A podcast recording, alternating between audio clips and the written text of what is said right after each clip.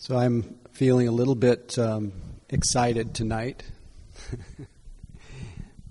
well, one, just excited about having been able to sit quietly and feel the feel the great blessing of stillness and silence, and uh, being able to share it with you, and also some deep appreciation for uh, having been leading a retreat over the last five days and and being uh, so inspired by by people really sincerely staying with the practice and watching as I as we always notice watching everyone deal with their demons and challenges and disturbances and transforming them into love and light and and uh, and wisdom. And it's so clear that um, that the that our nature is so much longs for uh, for peace, for harmony, for and that each of us has as our our our natural state, our inner nature, uh, this capacity that we are we're always we're all Buddhas, and Buddha is Buddha is you, and the way, as Ryokan puts it, the way goes nowhere. Don't look for anything but this. If you point your cart north when you want to go south, how will you ever arrive? That's how the poem goes. So I've been, I'm re-inspired, and I was also excited because I know that tonight, I knew tonight, maybe you didn't know tonight, was the night that I would invite everyone here and afar to, uh, to commit uh, to another or third uh, period that we've done with this Sangha, with this community, our third period of 100 days, our third 100 day retreat. Tonight is the, is the starting night, even though it's officially beginning tomorrow. Officially beginning tomorrow, September 5th, ending December 13th. So this the the title of this particular 100-day retreat, if you are so interested, and I highly or I truly hope that you are for your benefit and the benefit of all beings, first and foremost the being yourself, the beings who have to live with you every day, and all those that you may not be aware that you are touching just by your um, by changing your heart and mind. And let me just back up a little bit. I have a deep intuition and sense from my own experience that the words of Sri Nisargadatta Maharaj are true. And he says it like this The world is the way it is because people are the way they are. And as long as people are the way they are, the world will be just the way it is. If we want a peaceful world, there has to be peaceful people. Peace is not something we can impose on the world. It must start within our hearts and minds. So, one of the dedications that I have for this practice period, this 100 day retreat, is to cultivate peace. But we will do this through this is a very creative process. You can do this through many means. I entitled this 100 Days Back to School, which reminds us, at least my thought about it, is this is the time to let go of the summer.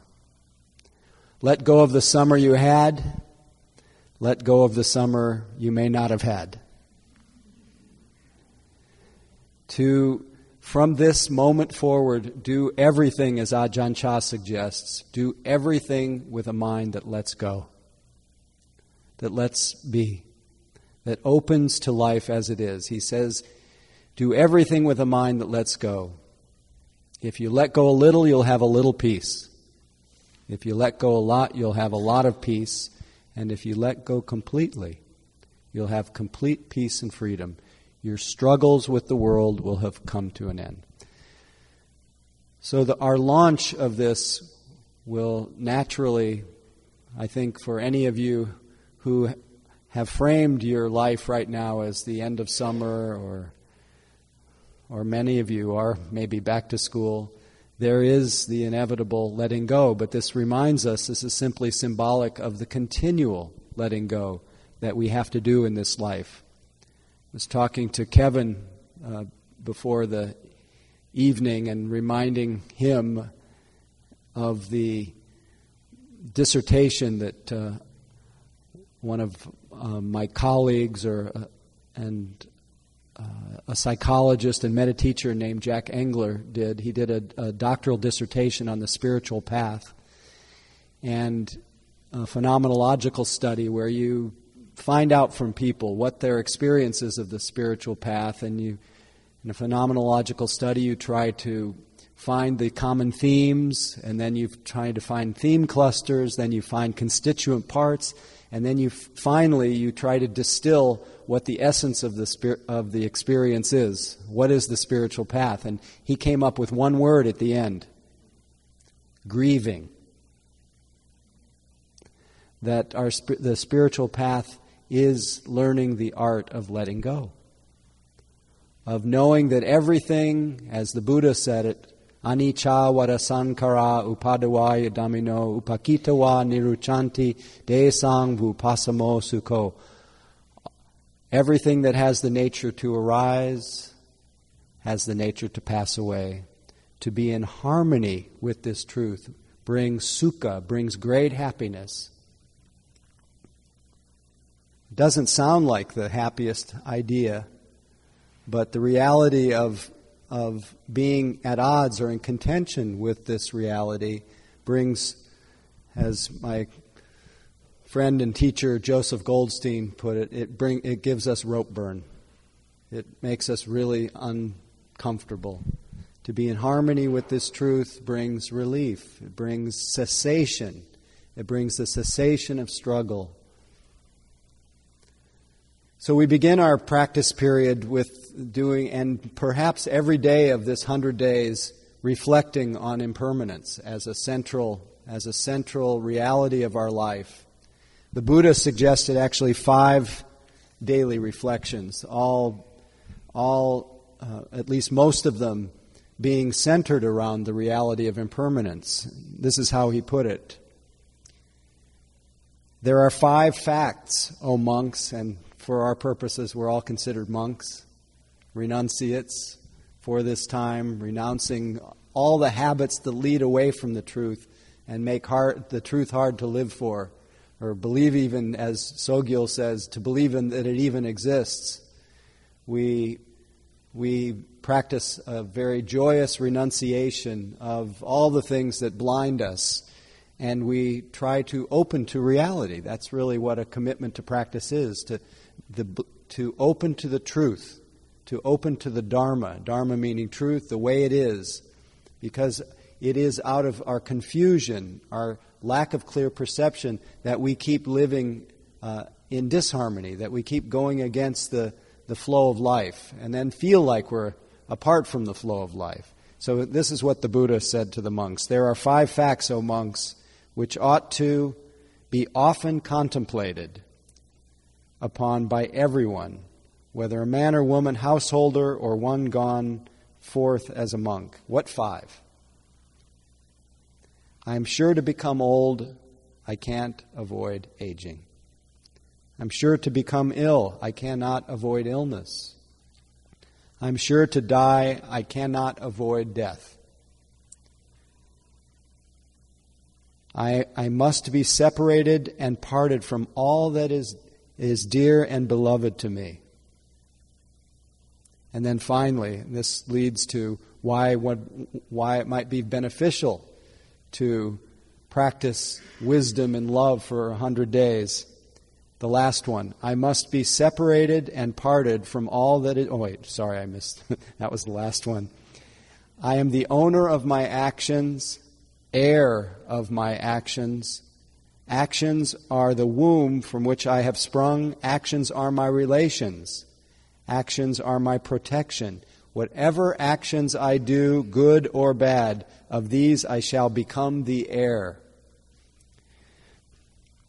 So, in this four out of five are the reminder that, uh, and the same reminders that turned the Buddha's mind toward the Dharma, that turned his, this human like ourselves who was confused, whose peace was disturbed, who was, who was unsatisfied, what turned him toward a life of harmony, a life of freedom, was a, a, a visit that as you all probably mostly know the story, he was he came face to face with sickness, old age, and death. All those things that we see every day, but somehow because of the tendency to be somewhat oblivious and distracted and so much fixated on what we can get, we fail to see the reality of what's happening right in our midst. A central question that came up in the Bhagavad Gita uh, I forgot the, the dialogue where the question was asked, What is the most wondrous thing in this world? What is the most wondrous? That's kind of an interesting question. What's the most wondrous thing in this world? But the answer to the question was that millions upon millions are dying around us every day, but somehow we don't think it'll happen to us. That is the most wondrous thing in this world. As the Dalai Lama talks about our obliviousness, he says,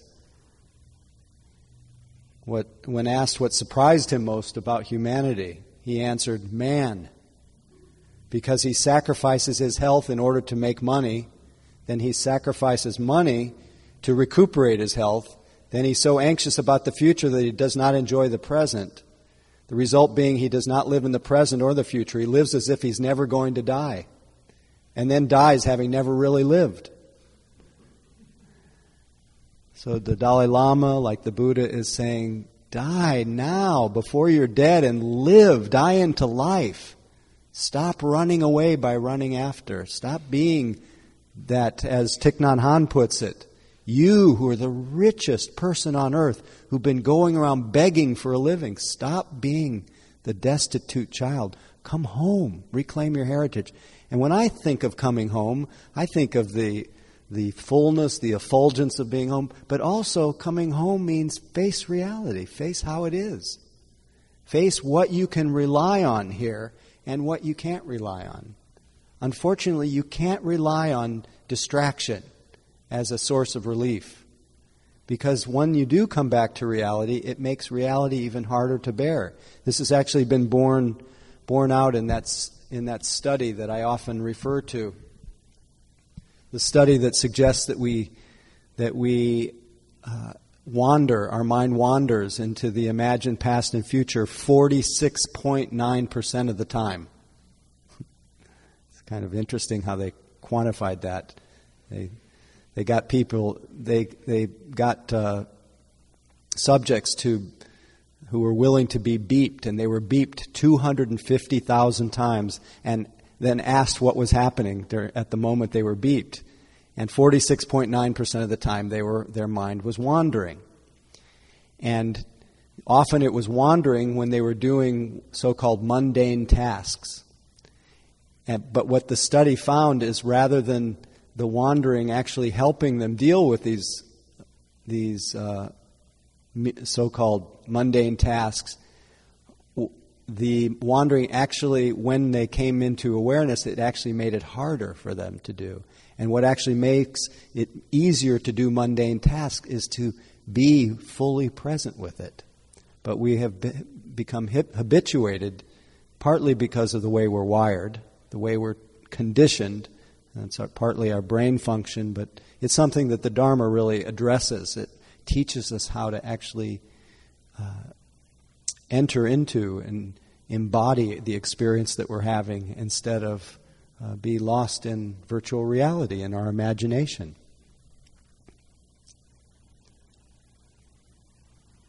So, four of the reminders, four of the daily reflections are about impermanence. So, it seems very central and something that I think in a 100 day practice period not only should it inform the practice of letting go, but I think it's something to just reflect on every every day. So I would say that with each practice period, with each 100 day practice period, I have recommended in the past that, that you choose four different times during the day that you, that you do some kind of practice. Moving from just your little 30 minute or 15 minute or 5 minute sitting in the morning, expand to four periods, but they can be short periods. Short periods many times, and you don't have to limit them to three or to four, and you don't have to limit, limit them to short times. You can have four long ones if you like. But to commit to putting yourself or orienting yourself to mindful attention, to loving kindness four times a day.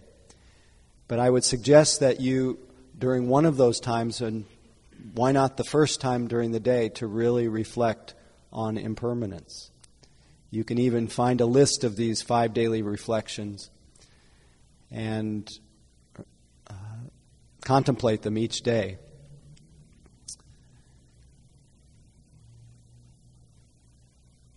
The last daily reflection that I, that I shared with you before I'm the owner of my actions, heir of my actions. Actions are the womb from which I have sprung, actions are my relations, actions are my protection. Whatever actions I do, good or bad, of these I shall be, become the heir. This is the to me, the very inspiring reminder that the first, the first part of it is that we don't get away with anything. That's one way to look at it. Whatever we do with our, with our thoughts, whatever we do with our speech, whatever we do with our actions, the, these are our actions. These actions, whatever action, it, are seeds that we are planting. And each action, everything we do, produces results. So everything that we do every day is a practice. Everything we do repetitively.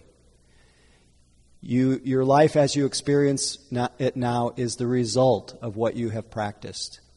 This life you have now, you are the heir of your actions. And of course, you're the heir of many uh, many non personal actions as well. You're part of a sea of interdependence. However, you have a, as an individual, you have a central role in shaping your heart and mind and shaping your life. And to me, as I look around the room, I consider you all extremely, extremely blessed. This is, to me, it is pure grace to, to find the Dharma, to find a, to find some understanding in this sea of confusion and sea of what the Buddha called the three poisons of greed, hatred, and ignorance, you've realized to some degree that peace is an inside job. You wouldn't be here if you didn't know that. You've, to some degree, you've exhausted all of the uh, excessive uh, focus on tomorrow and yesterday, excessive focus on accumulation and experiences. It seems if you're sitting down and keeping quiet, you're, you don't need experiences. You want to be free of experiences. You want to simply be free, be present, inhabit your life. So to me, the fact that you're even here is the expression of what the Buddha called a parami, a parami or purity that the paramitas, the purifications, the perfections of a Buddha are already maturing and ripening in you. The fact that you've all not just heard teachings, but you've been willing to put them to practice. Keep quiet and look within. That's very rare in this world, and we really are, these are precious conditions that you have found yourself in, a precious life that you've been born into. Even though all of us have, by virtue of being born, uh, it is the leading cause of all kinds of stresses and problems. Uh, even within that, you have found a way, a, a means of finding balance and open heartedness, even in the middle of it all. So, for that, we can reflect on our, our good fortune, and we could also reflect that it's not by accident. It's, it's the fruit of, of what we have, have done with our mind and body, it's the fruit of our conditioning. So, if we want to understand our past, we can look at our present condition. But as Padmasambhava put it, if you want to understand your future, look at your present actions. What kinds of seeds are you planting today? So the encouragement is that we, we plant uh, that we plant wholesome seeds. And the inspiring part of being the heir to our actions, owner of our actions, is that, uh, is that we are we're mutable, we're changeable, we are creative beings. We are not just stuck in, even though we have maybe have the identity periodically of being stuck. Every moment, literally every moment, is a, a fertile, uh, open, empty field of creative possibility. Every moment is undefined and has the potential to be shaped by what we drop into it. Just like sitting in this room, I remember saying something like this yesterday at the retreat, but sitting in this room right now, this is an empty moment. It's an undefined moment. It has no inherent meaning at all until we ascribe some meaning to it. Until we, and we may have a view, oh, I'm ready to go home. Or we may have a view, oh, I'd like to, I'd like to be present here. Or I'd like to, now that I'm here, I'm feeling much more connected to everyone. I want, eh, I I feel my heart opening. I want everyone to be filled with loving kindness. The moment itself, wide open. And depending on what my mind does, and a lot of what my mind will do will be what it has done habitually. That's if I want to understand my past, look at what my present habits are that pop up. But if I want to understand my future, I want to look at what I do. I, and I want to see if I can influence influence the open moments that I have that I'm present, that I'm here, that I'm awake.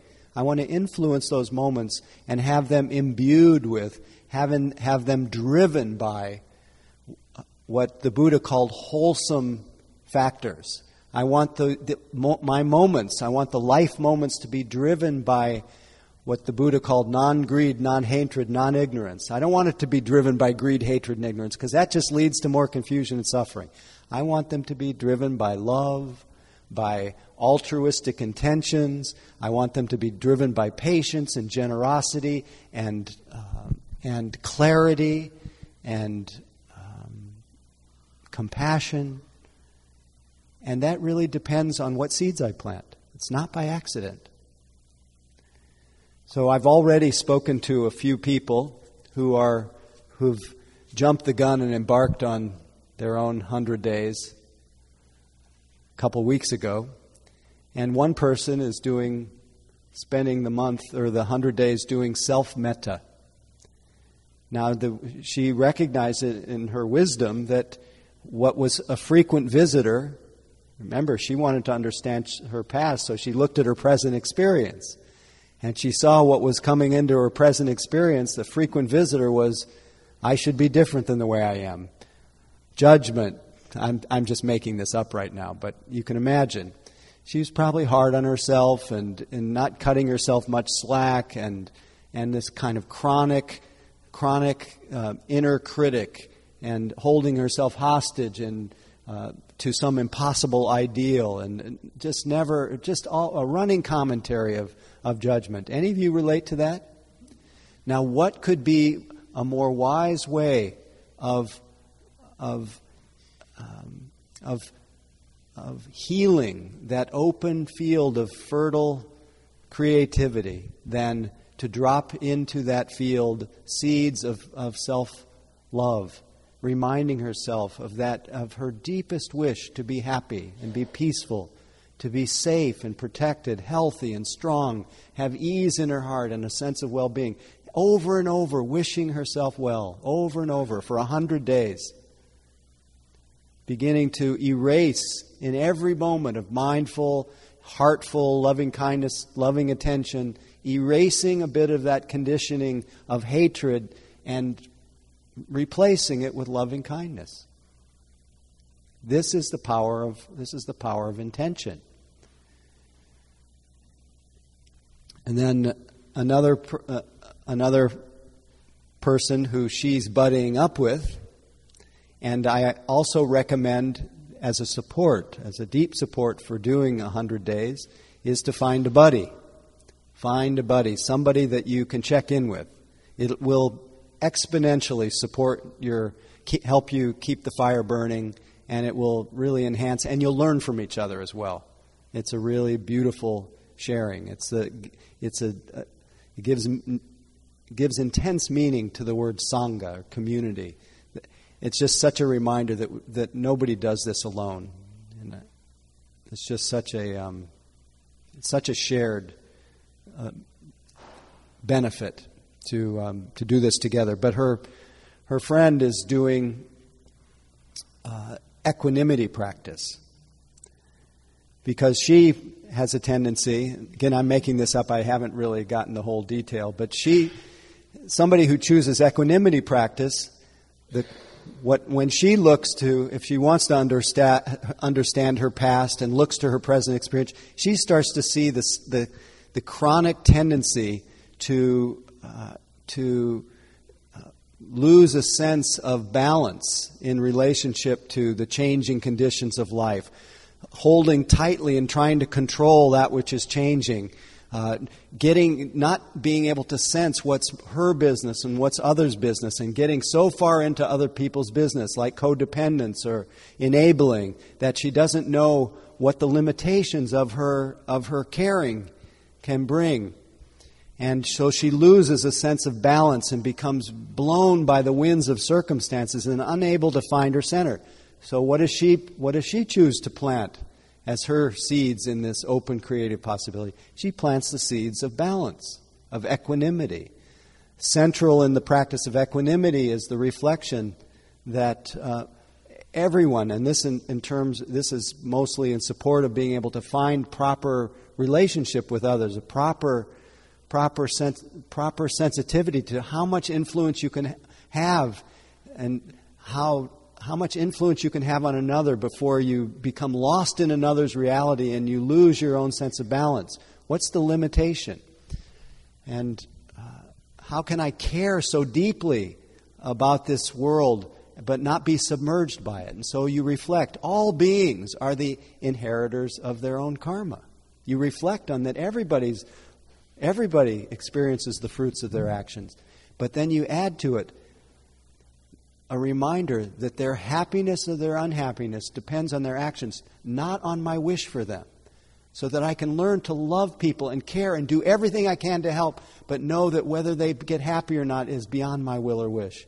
And so I can rest I can find balance so that my, so that my caring doesn't turn into despair and, and uh, grief and, and un- inability to function. Or if I just am fighting constantly with aversion or grasping for things to be different or aversion to things the way they are, I can remind myself a more stealth, more simple version of equanimity. Things are as they are, whether I like them or not.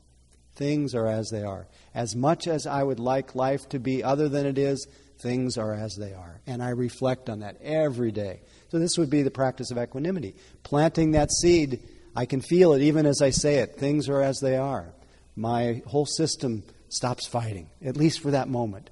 And if I stop fighting, stop fighting, stop fighting, stop fighting, stop fighting, after a hundred days, and of course, this is a lifelong or many lifelong uh, pursuit but getting launched for 100 days will change your mind. I notice that even if I do what I call a quickie, and I recommend many quickies, if I do a quickie, my quickies are find my body. Right now, find your body. Notice what happens. Find your body for a moment, and then connect with your breath. Just know that you're breathing in, feel that you're breathing in and breathing out. And then just very gently, for one moment or about 10, 20 seconds, scan your body from your head, your shoulders, your back, your front, your belly, your genital area, your tush, on the cush, your legs, your ankles and feet, your arms down to the tips of your fingers. Feel your whole body and scan it. And then Feel right now, for a few moments, the mood. Feel the emotional tone. the weather. Is it pleasant or is it unpleasant? Is there any kind of flavor? Is it sad? Is it happy? Is it easy? Is it tight? Is it contracted? Whatever it is, just let that be felt. Don't do anything about it. And then just notice what you're thinking about if you're thinking about something. Just acknowledge that. Now, we just did a quickie. You do that in the middle, nobody even has to know. That's why I call it stealth Dharma. You can do it, and you can do it many times a day, but at least commit to four times and try to extend them if you can.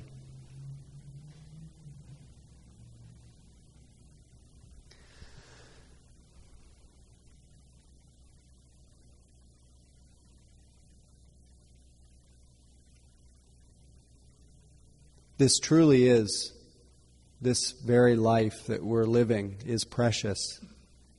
And not only this very life that we're living, but this very moment that we're living is, is, so, is so rich, is so healing, is so, um, so much the source of, of everything that we are longing for, especially peace. It is peace itself when we don't look ahead and we don't look back. And yet it's so easy to miss this uh, vital point while we're busy making other plans. So something has to give. I was talking to a friend earlier today. I was thinking about how to talk about this, and we were talking about that um, that phrase that that um, the phrase he, he or she was arrested for disturbing the peace. You know that? He was arrested for disturbing the peace. So, the way I like to think of it is that we have all been arrested for disturbing the peace.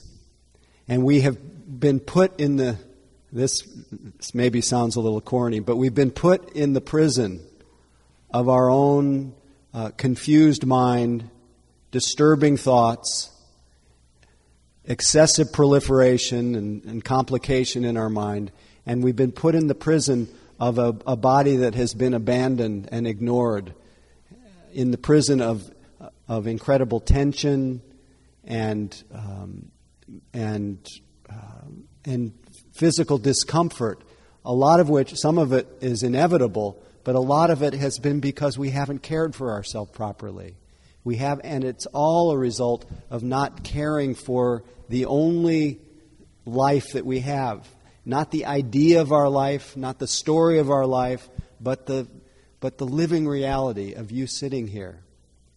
That our whole practice is to, instead of arrested for disturbing the peace, rest what has been disturbed to rest our bodies. And when we put our mind in our body, it brings a deep rest, just even for those few moments. It lets the cells relax, it lets our nervous system chill out. Rest to tune in to what our body needs, what we need to eat, what, how, what needs to be stretched, our heart that needs to be tenderized as we feel it in our body. And then rest that weary mind, I said that during the instructions, rest our weary mind that is uh, so disturbed.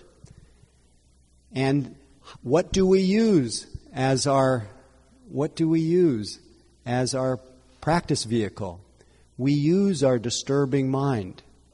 We let our disturbing mind through this hundred days, we let it remind us of our need of peace.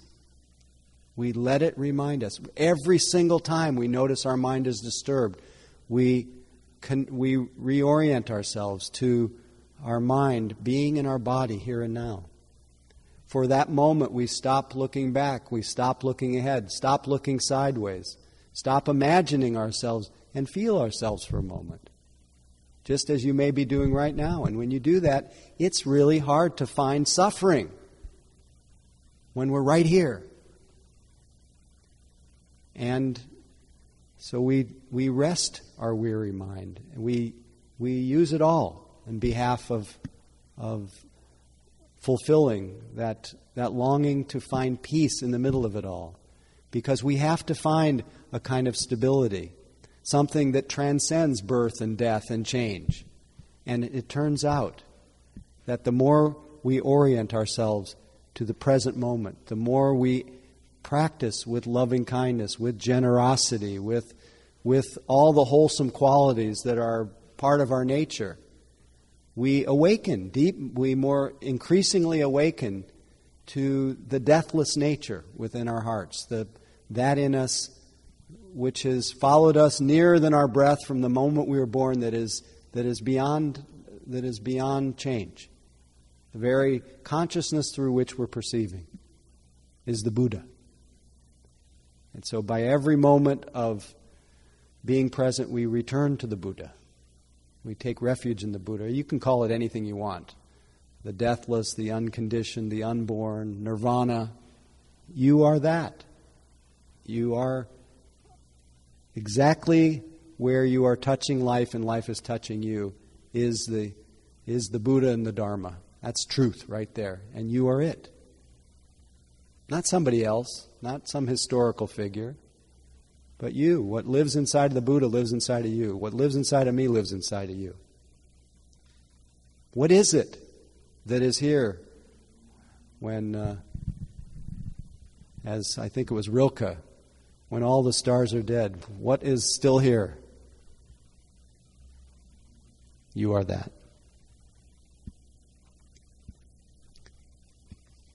As Galway Kinnell put it, whatever what is, is is what I want. Only that, but that. So, last but not least, since we're toward the end of our time,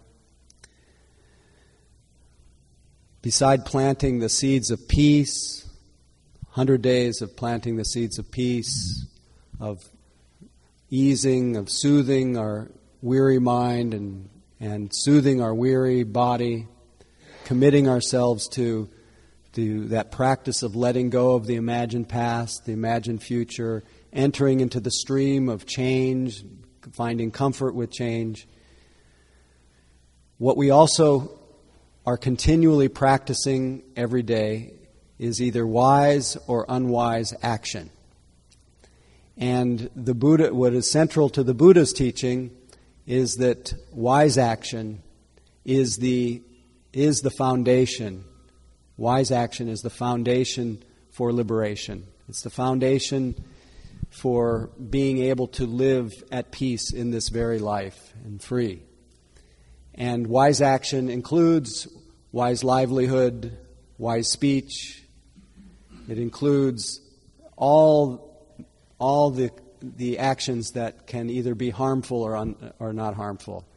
It's how we relate to uh, the life around us, whether we respect, whether we respect each other, whether we respect, res, whether we respect each other's property, whether we're exploitive in our sensual and sexual relationships, whether we harm people with our speech, with our actions. And the encouragement as another way of practicing and remembering that, that we that our actions matter the Buddha recommend that we live with certain training guidelines, that we practice every day purifying our actions. So he talked about three kinds of purity that lead to happiness. And he called the highest happiness peace. So you don't think of it as just a good mood. But three things lead to happiness purity of action. And if you don't purify your actions, it's really hard to do the next one, which is purify your mind. As he said, if, if you try to practice meditation, train your attention to be present without, and, and you're still acting like an idiot in your life, sorry. Then he said it's like trying to row a boat without untying it from the dock. So it's purity of action is what makes possible what he called purity of mind. Purity of mind brings the great joy of a mind that is stable and steady here, has continuous sense of presence, that's not so scattered and wandering here and there, and brings it brings a great joy. And if you're able to have purity of mind, then you're able to have the, the great, the cause of the greatest happiness that, that is born of purity of view. Purity of view is when you really see clearly, see things as they are, see things in their simplicity, see that in a sight there's just what's seen, in a sound just what's heard, in a smell just what's smelled, in a taste just what's tasted, in a feeling just what's felt, in a thought just what's thought, rather than living so much in our dramatization of life that we see things just as they are in their bare simplicity, and we bear witness to the, the rising and passing of things, but we rest in the joy of equanimity that sees things as they are. And out of that, our heart opens to the, this great void, this, this great uh, freedom, or this great Buddha nature. But all of this depends on purity of action, on how you treat yourself, how you treat others, how you treat this earth, how do you treat the resources, how sensitive you are in terms of your footprint, how you relate to the opposite political party. Now that I, I know you're thinking that's too much to deal with. but I, I, thought in any case I would share as a last thing uh, the five training precepts, and I think these are closely related to the ones that uh, that Thich Nhat Hanh shares. I think they're very applicable for daily life. Number one, and you can take these in inwardly. You can consider us all taking the precepts tonight. And hopefully, this will last a lifetime, not just a hundred days. Aware of the suffering caused by violence, I undertake the training to refrain from killing or committing violence toward living beings. I will attempt to treat all beings with compassion and loving kindness. Aware of the suffering caused by theft, I undertake the training to refrain from stealing, from taking that which is not given. I will attempt to practice generosity and will be mindful about how I use the world's resources.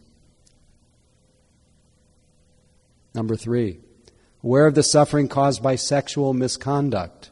I undertake the training to refrain from using sex in ways that are harmful to myself or to others. I will attempt to express my sexuality in ways that bring joy and feelings of connection Number four, aware of the suffering caused by harmful speech.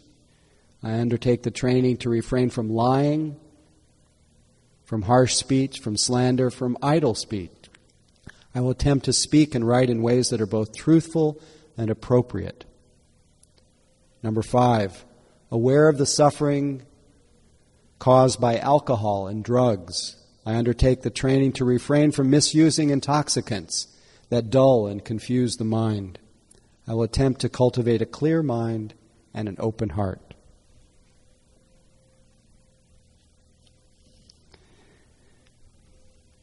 And I'd just like to punctuate these precepts with a few of the blessings uh, that one blessing that the Dalai Lama reflects on every day as part of his ongoing practice when he wakes up at 2 in the morning or 3 in the morning and does his four hour sadhana, his four hour practice every day.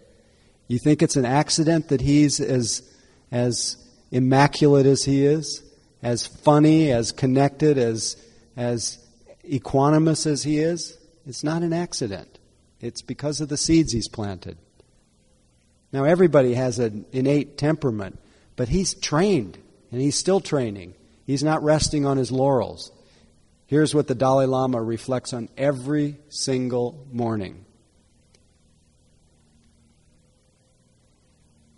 May I become at all times, both now and forever, a protector for those without protection, a guide for those who have lost their way, a ship for those with oceans to cross, a bridge for those with rivers to cross, a sanctuary for those in danger, a lamp for those without light, a place of refuge for those who lack shelter, and a servant to all in need.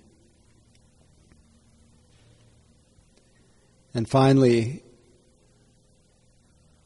a prayer from the Dalai Lama. I pray for all of us, oppressor and friend, that together we will succeed in building a better world through human understanding and love, and that in doing so we may reduce the pain and suffering of all sentient beings. I'll read it once more. I pray for all of us, oppressor and friend that together we may succeed in building a better world through human understanding and love, and that in doing so we may reduce the pain and suffering of all sentient beings.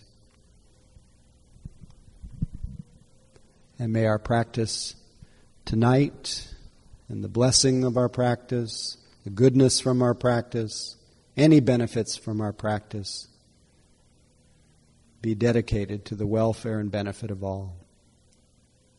And may this hundred days of practice bear many, many blessings to be shared with all beings. May all beings be liberated. May all beings be filled with loving kindness and safety.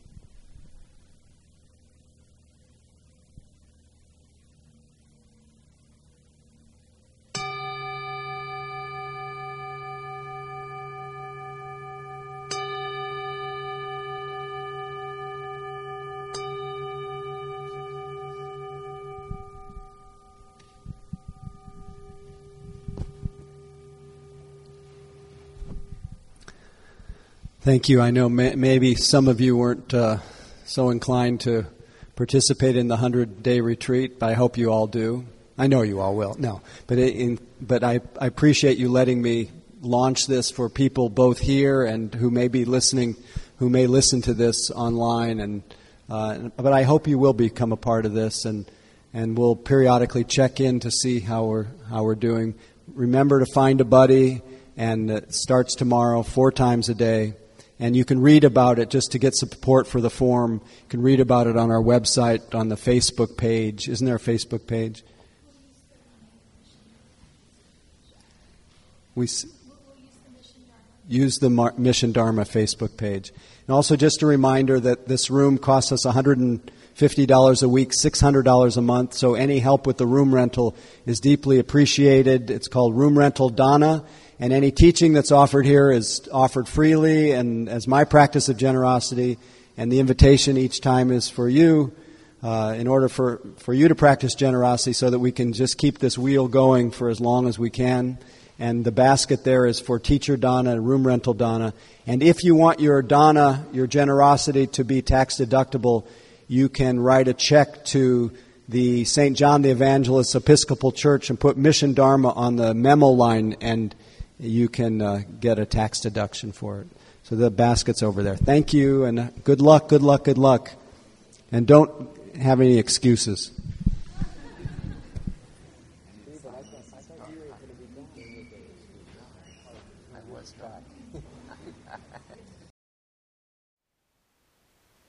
Thank you for listening. To learn how you can support the teachers and Dharma Seed, please visit dharmaseed.org slash donate.